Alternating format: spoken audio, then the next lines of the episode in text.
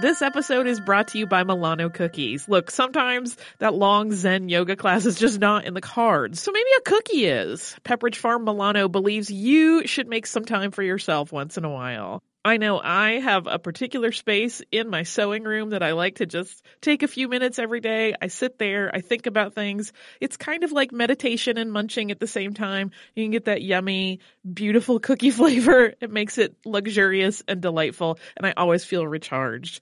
Milano cookies are truly a treat worthy of your me time. They're delicate and crispy with luxuriously rich chocolate in the middle.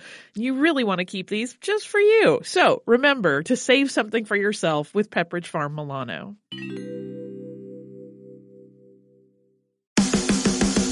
Hey guys, it's Bobby Bones. I host the Bobby Bones Show, and I'm pretty much always sleepy because I wake up at 3 o'clock in the morning.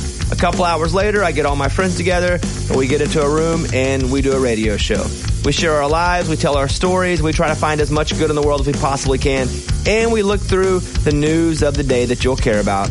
Also, your favorite country artists are always stopping by to hang out and share their lives and music too. So wake up with a bunch of my friends on 98.7 WMZQ in Washington, D.C., or wherever the road takes you on the iHeartRadio app. Welcome to Stuff You Missed in History Class from HowStuffWorks.com.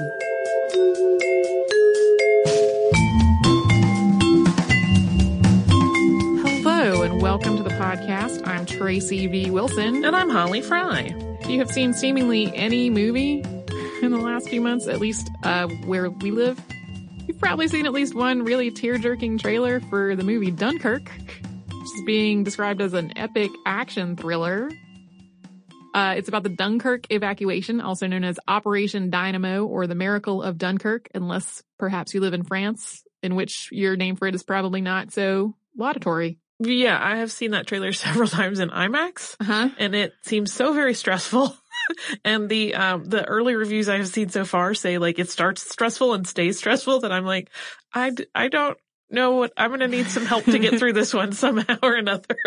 well, and I, uh, I don't know about other, it's tuned to the key of making me cry. Yeah. Every time I have seen it in the theater, I have started tearing up and I was worried about whether we would be able to keep our composure through an episode on it. But this took me so long to research. It took me, in fact, four times normal. So at this point, I feel like I've been inoculated. you against- have you have Dunkirk against, desensitization. yeah, Dunkirk tears. So this upcoming movie is at least the second major motion picture dedicated just to this story. It's appeared in fiction as well, including in Atonement. There is a British TV drama about it, many books, and this attention is really not surprising on top of World War II being a hugely, hugely popular setting for both fiction and nonfiction. It also has lots of details that make for a really compelling and harrowing story, like a fleet of hundreds of little ships crossing the English Channel to rescue stranded soldiers. But the retellings usually focus on that dramatic rescue with the Allied troops either already cut off or at the edge of disaster. That leaves a whole lot out, uh, including how the Allied forces got into such a predicament, which had a huge part of the British Expeditionary Force stranded and in serious danger and in one spot. Every time I would see the trailer, I would be like, but y'all, how did you get into this fix? yeah, how how did all these people end up on the beach? Yeah, So today we're going to talk about the lead up to World War II and its relentless progression into France in May of 1940. And then the next time we are going to look at this evacuation itself, including the sacrifices that had to be made to evacuate so many people. Uh, and a brief caveat that even at two episodes, there are tons of details we are not getting into. Two of the books that were part of the research for this, one of them was about 300 pages long and the other one was about 700 pages long. And the 700 page one included 21 maps at the end detailing all of the various troop movements and things that happened. If maps like that are what you are really into, uh, you may find this too general. um, but that's, it would be just a, an unending list of movements and town names and generals and names of units. And Yeah. I, I, I would find that hard to follow while listening to. I imagine others would also. Uh, and we haven't really done a recap on the beginnings of World War II on our show. And particularly for our U.S. listeners, when you learn about it, this tends to be glossed over with more attention spent on the Holocaust and on the United States involvement in the war. So we're going to start there. Uh, historians mark numerous points after the end of World War I in 1918 as the start of World War II. And really, the terms of the Treaty of Versailles that ended the war played their own part in setting the stage for another one. And when it comes to the war in Western Europe, and especially the part of the war that we're talking about today, most timelines put it at Germany's invasion of Poland on September 1st, 1939. But even that starting point really requires more explanation than just Germany invaded Poland. Germany had faced huge economic and military consequences under the Treaty of Versailles, some of which contributed to Adolf Hitler's rise to power. We talk about that rise to power in more detail in our episode on the Night of the Long Knives, but briefly, in addition to restricting the German military, the treaty distributed German and German occupied land to other nations and required Germany to pay reparations. These reparations and Germany's handling of them aren't really easily summarized in just a sentence, but they contributed to hyperinflation of the nation's currency and other serious economic fallout. World War I had also been devastating outside of Germany. Other nations involved had suffered enormous and sometimes catastrophic social, economic, and human costs. These costs were so high that much of the rest of the world was incredibly hesitant to embark on another massive war, even as the after effects of World War I and the Great Depression both contributed to the rise of fascism in multiple nations.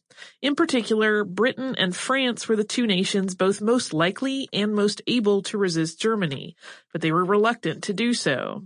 Neville Chamberlain, Prime Minister of Great Britain from 1937 to 1940, followed a policy of appeasement when it came to Britain's response to Nazi Germany.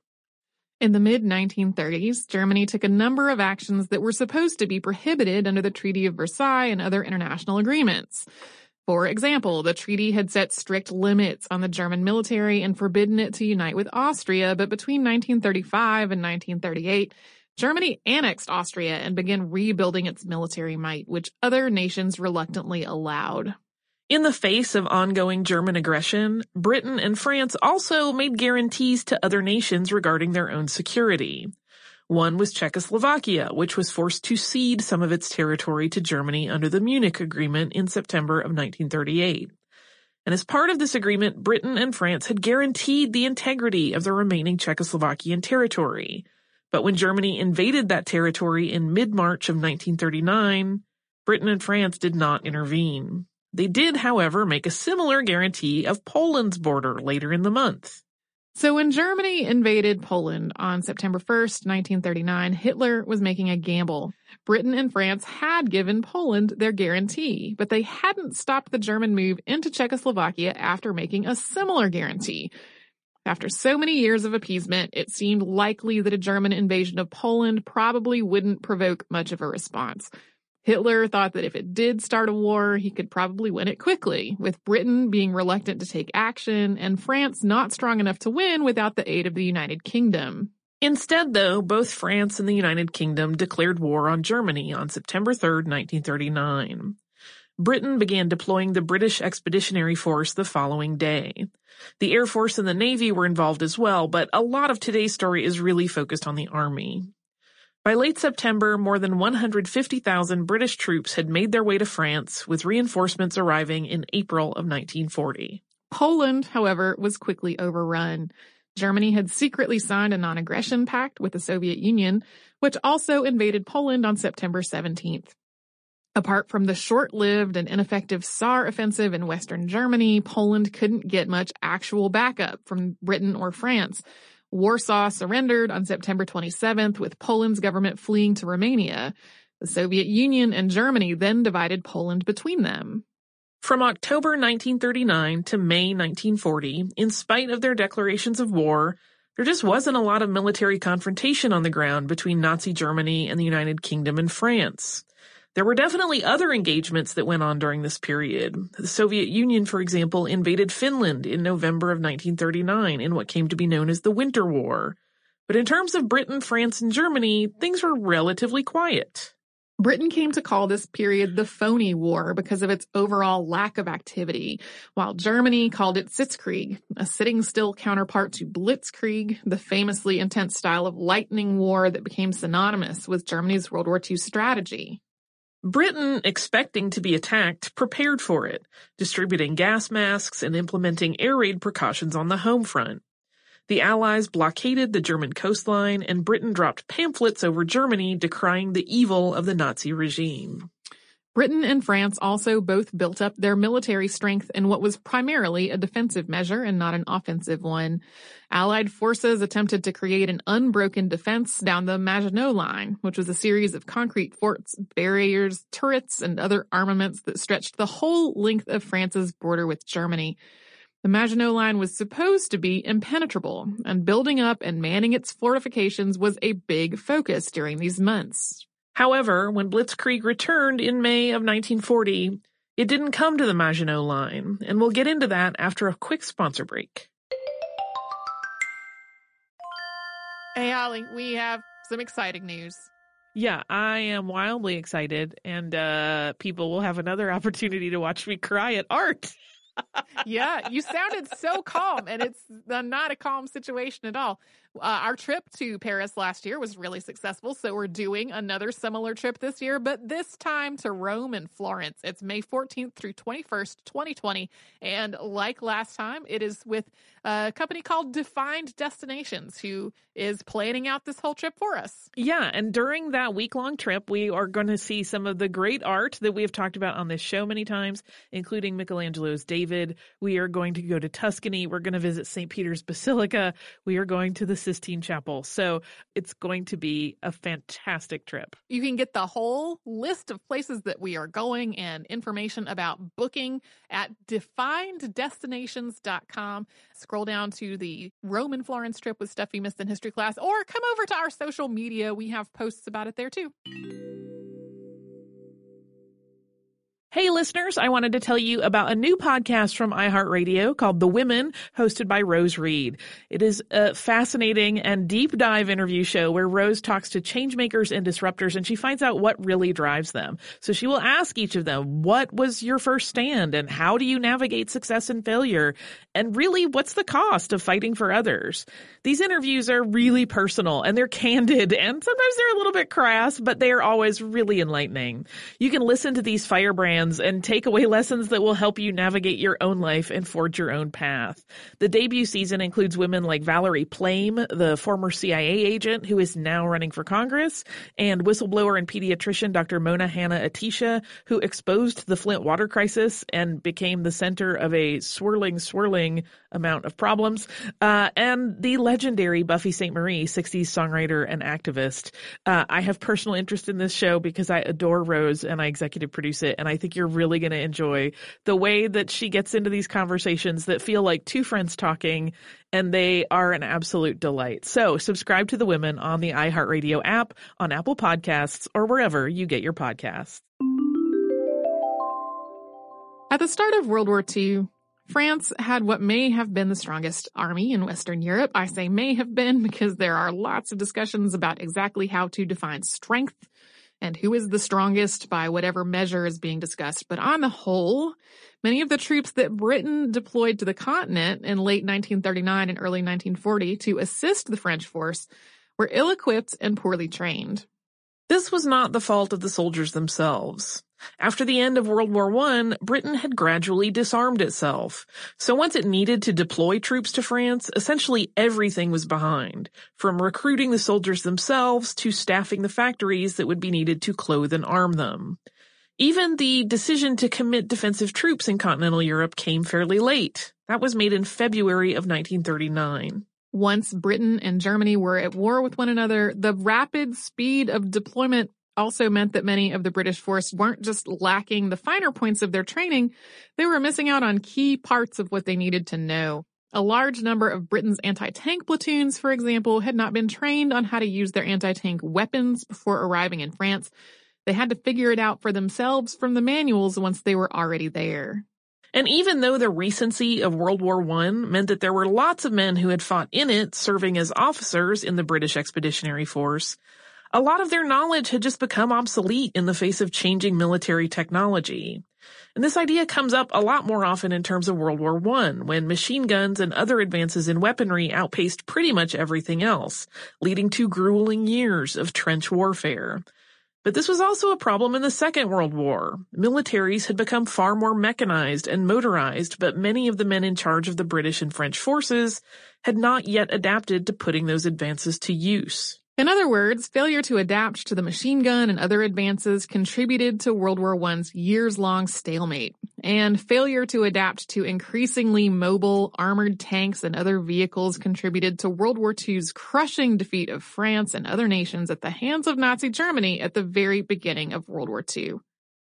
Ideally, that eight month phony war would have been used to train, not just to supplement the training of the British troops who had been recruited and deployed so quickly, but also to train the British and French militaries to work together. And while there was some training and plenty of building defenses and fortifications, this time really just wasn't used very productively. For the entire period of World War II that we're talking about today, the relationship between the British and French forces was marked with miscommunications, missed opportunities, infighting, and an increasing sense of bitterness toward the other. Multiple sources also note that brothels, which were far more available in France than in Britain, led to an epidemic of sexually transmitted diseases within the British fighting force. Germany, on the other hand, knew that there was no way it could win a drawn out war, so it did not waste the quiet months of Sitzkrieg. Instead, it planned a coordinated and incredibly effective attack on multiple nations that played out essentially simultaneously. Germany first invaded Denmark and Norway on May 9, 1940.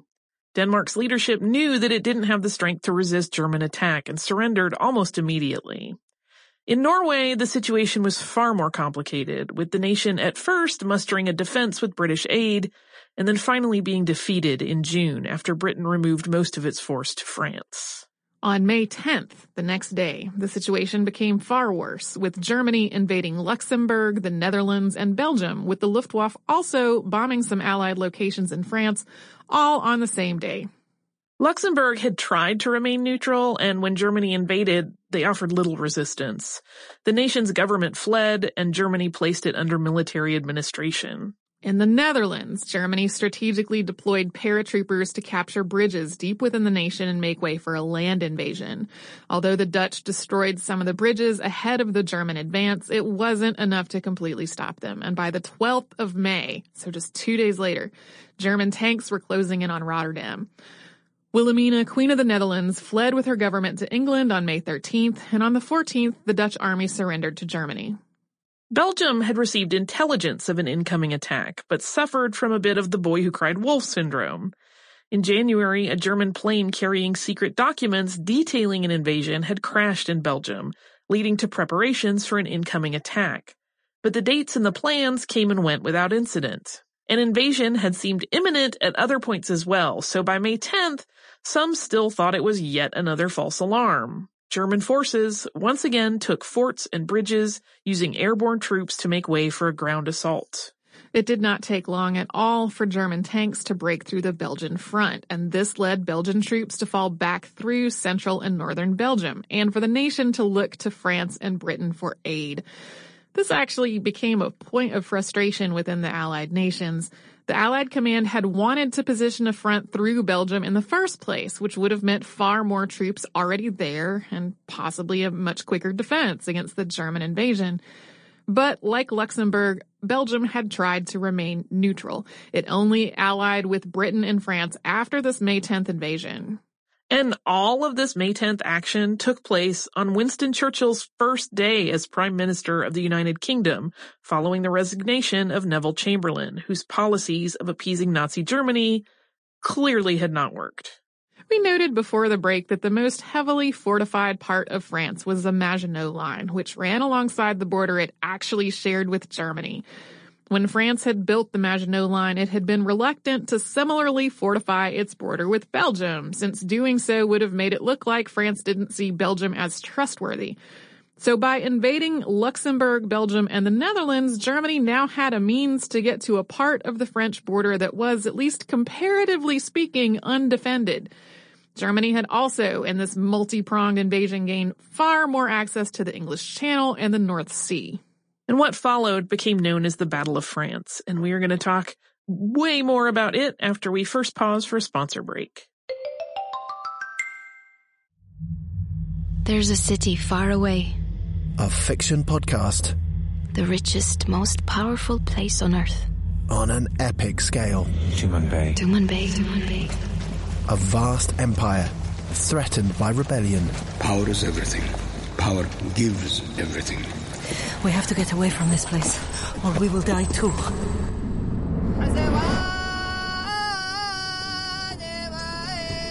The truth makes us strong. Tumanbay is our destiny. History and fantasy collide. They are among us. Who? First a few, and now many.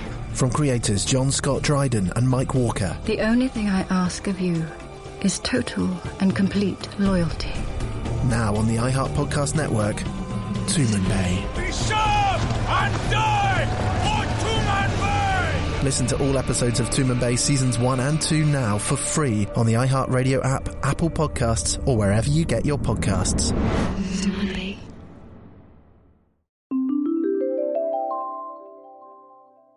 I'm sure this is far from universal, but having grown up in the United States, most of the focus on World War II in history class started with Japan's attack on Pearl Harbor and the United States entry into the war without much attention at all spent on 1940 and 1941.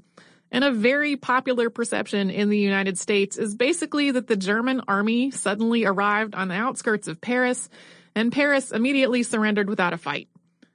While Germany's takeover of France was swift and devastating, I mean, I can't stress this enough. There were many, many mistakes made in the effort to drive Germany back.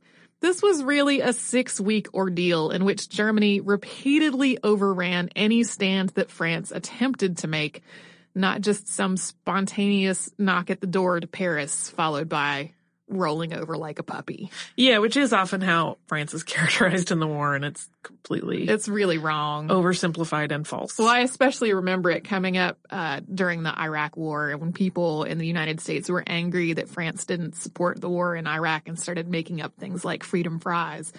yeah. Uh, and it's like, it's, this is, we're going to talk in more detail about how that's not how that went down. Uh, after Germany's invasion of Belgium, the Netherlands, and Luxembourg, Britain and France, along with other Allied troops, began planning to push toward the River Dyle in central Belgium to repel the German force. And this push was, on the whole, successful. But it wasn't what needed to happen to actually resist Germany. The German presence in Belgium was a diversion, and Hitler was using it to draw the Allies' focus while Germany instead invaded France through the Ardennes on the River Meuse. The Ardennes are a forested, hilly area, well to the southeast of where the Allies moved most of their best troops. Because it was such difficult terrain, it wasn't considered to be a very likely spot for an invasion, so consequently it wasn't particularly well defended. By placing a far more visible force in Belgium, Germany had set a trap, and England and France had fallen into it. This meant that when the German force broke through the Ardennes, instead of facing the strongest elements of the British and French armies, it instead faced a smaller French force that had been left behind as a defense, along with some British air support, not the much stronger and generally better equipped force that had been moved toward the northwest into Belgium. Germany had another advantage over Britain and France as well. At the start of the war, the Allies had more tanks in Western Europe than Germany did, but Germany had clustered its tanks into their famous panzer divisions, which combined both tanks and infantry. France had some armored divisions as well, but they weren't nearly as numerous as Germany's were. So where Germany had tanks, it generally had more of them than the Allies did which made a German tank assault incredibly hard to defeat. These panzer divisions were also empowered to basically act on their own, pressing advantages where they saw them, and pushing ahead of the rest of the German force. This was not an idea that the Allied military command was used to at all. It made the German force far more nimble than the Allies, who were still largely thinking of warfare as a series of huge assaults followed by pauses to regroup and strategize. These smaller panzer units acting on their own consequently caused huge disruption and confusion among the Allied commanders. From May 15th to 17th, France tried but failed to muster a counteroffensive that could push back the German invasion. The French Ninth Army first planned to make a stand about 40 kilometers or 25 miles west of the Meuse River, but could not get enough troops in place in time to do it.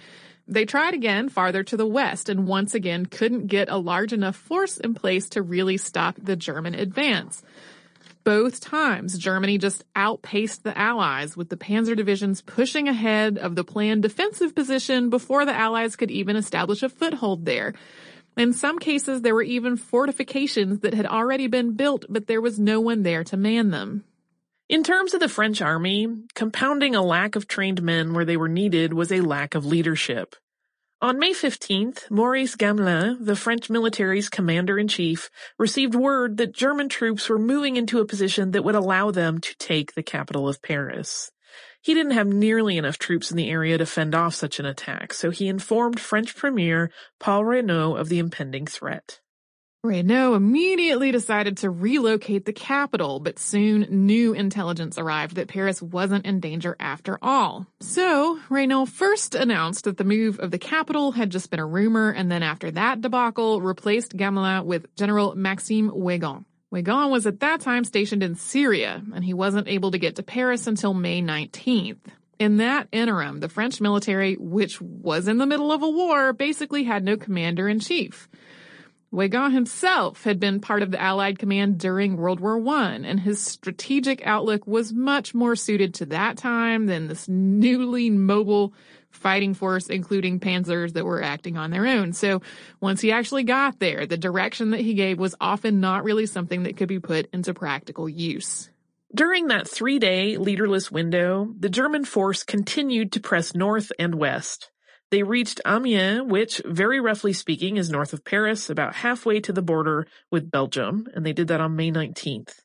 The next day, they continued to push west to Abbeville, to the northwest of Amiens, which was about 20 kilometers or 12 miles from the coast, and advance units made it all the way to the English Channel. With this push toward the coast, the German army had physically divided the Allied forces, cut through their supply lines and their communication lines, and started to surround them. Then the German, German army turned north, pressing toward and ultimately taking the port of Calais. Calais was not only the closest port to the island of Great Britain, but was also the port that the Allies logically would have been using to escape.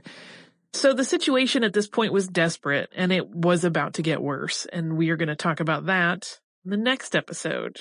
Yeah, I looked at so many maps of France. there are so, so many individual, uh, towns and details and movements, uh, you could go on for pages and pages and pages about. Yes. And again, I think that's one of the reasons that we don't usually get the story of what led up to the whole Dunkirk yeah. moment. Yeah. Because it's too hard to unfurl all of the threads. Yeah. I found lots of things that basically described it as uh, germany invaded everywhere and then we had to evacuate or which is simplistically speaking right correct sure uh, or you know the 700 pages of details fine fine details do you have a little bit of listener mail? I do. Uh, before I get into the listener mail, I have a quick correction about Catalina de Erauso. Uh, at one point, I said that she was near La Plata, Argentina. Uh-huh. That should have been Bolivia. Ah. Uh, that there are uh, La Platas in both of those places. One of them was established 200 years after Catalina died.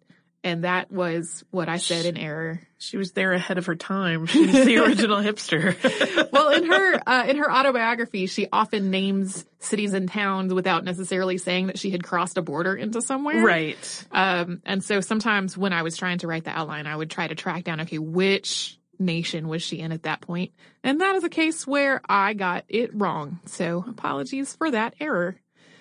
Uh, and I have a listener mail my listener mail. I uh, think this person's name is pronounced Portia. If that's not, I apologize. And Portia writes, Dear Holly and Tracy, Recently, I settled into a several hours long drive for work and made sure to have my go-to podcast downloaded for the drive. Much to my delight, the most recent episode for the podcast was about the Cuyahoga River.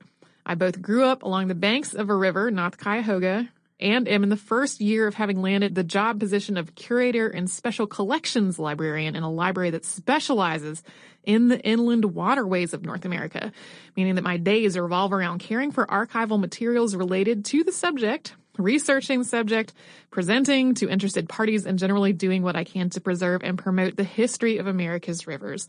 I thought you handled the subject well and don't have any corrections, and in fact was informative to even me, as the fires have not yet required much of my research attention and were, as you stated, not phenomenally huge news in the world of people familiar with the rivers.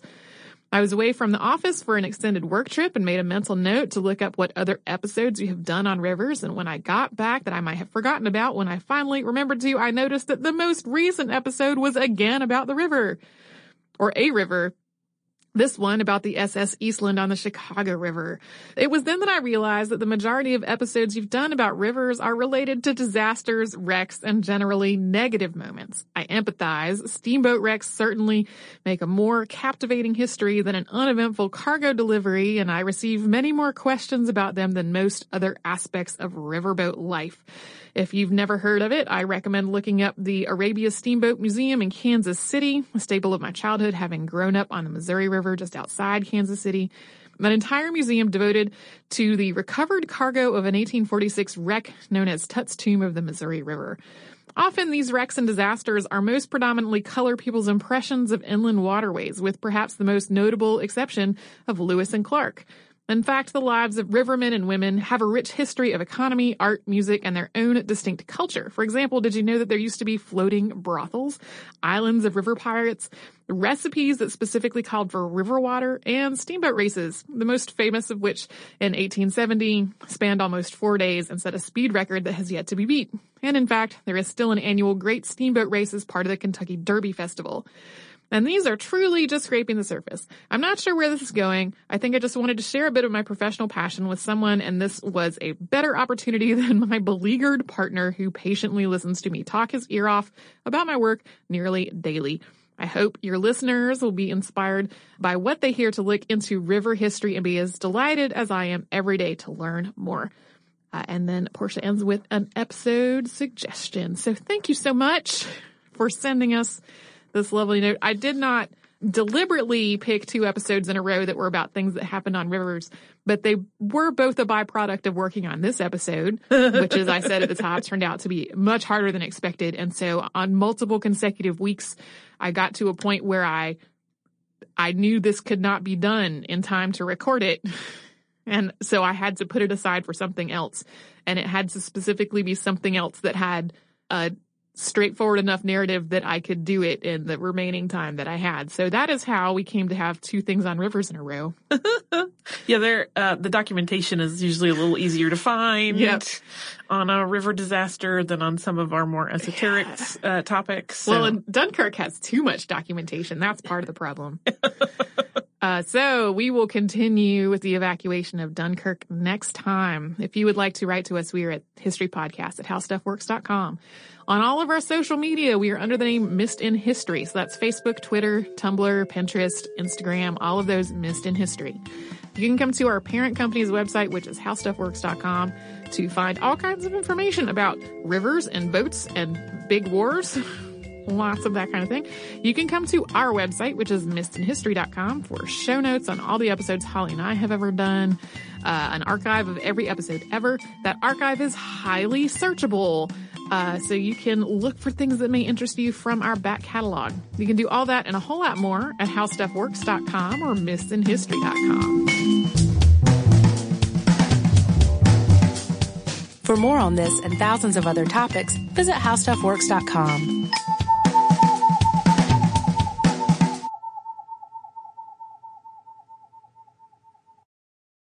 The Only Way is Through, a new podcast in partnership with iHeartRadio and Under Armour. Players, coaches, and athletes will share intimate and personal stories of performing at the highest level. Here is Canadian heptathlete Georgia Ellenwood. The reason I won is because on that day I was confident. I need to continue that mentality to understand that I can be an Olympic athlete. I can compete with the best in the world and just perform. Listen to The Only Way is Through, available now on the iHeartRadio app or wherever you get your podcasts. We are going to Italy. After the success of last year's trip to Paris, we are planning another similar trip, still with defined destinations, this time to Rome and Florence. Yeah, we are going to spend a week exploring some amazing things. We're going to have city tours of both Rome and Florence.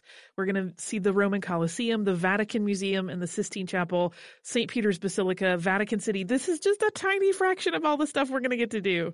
Yeah, it's May 14th to 21st, 2020. And to get more information, go to defineddestinations.com and scroll down to the Rome and Florence trip with Stuff You Missed in History class.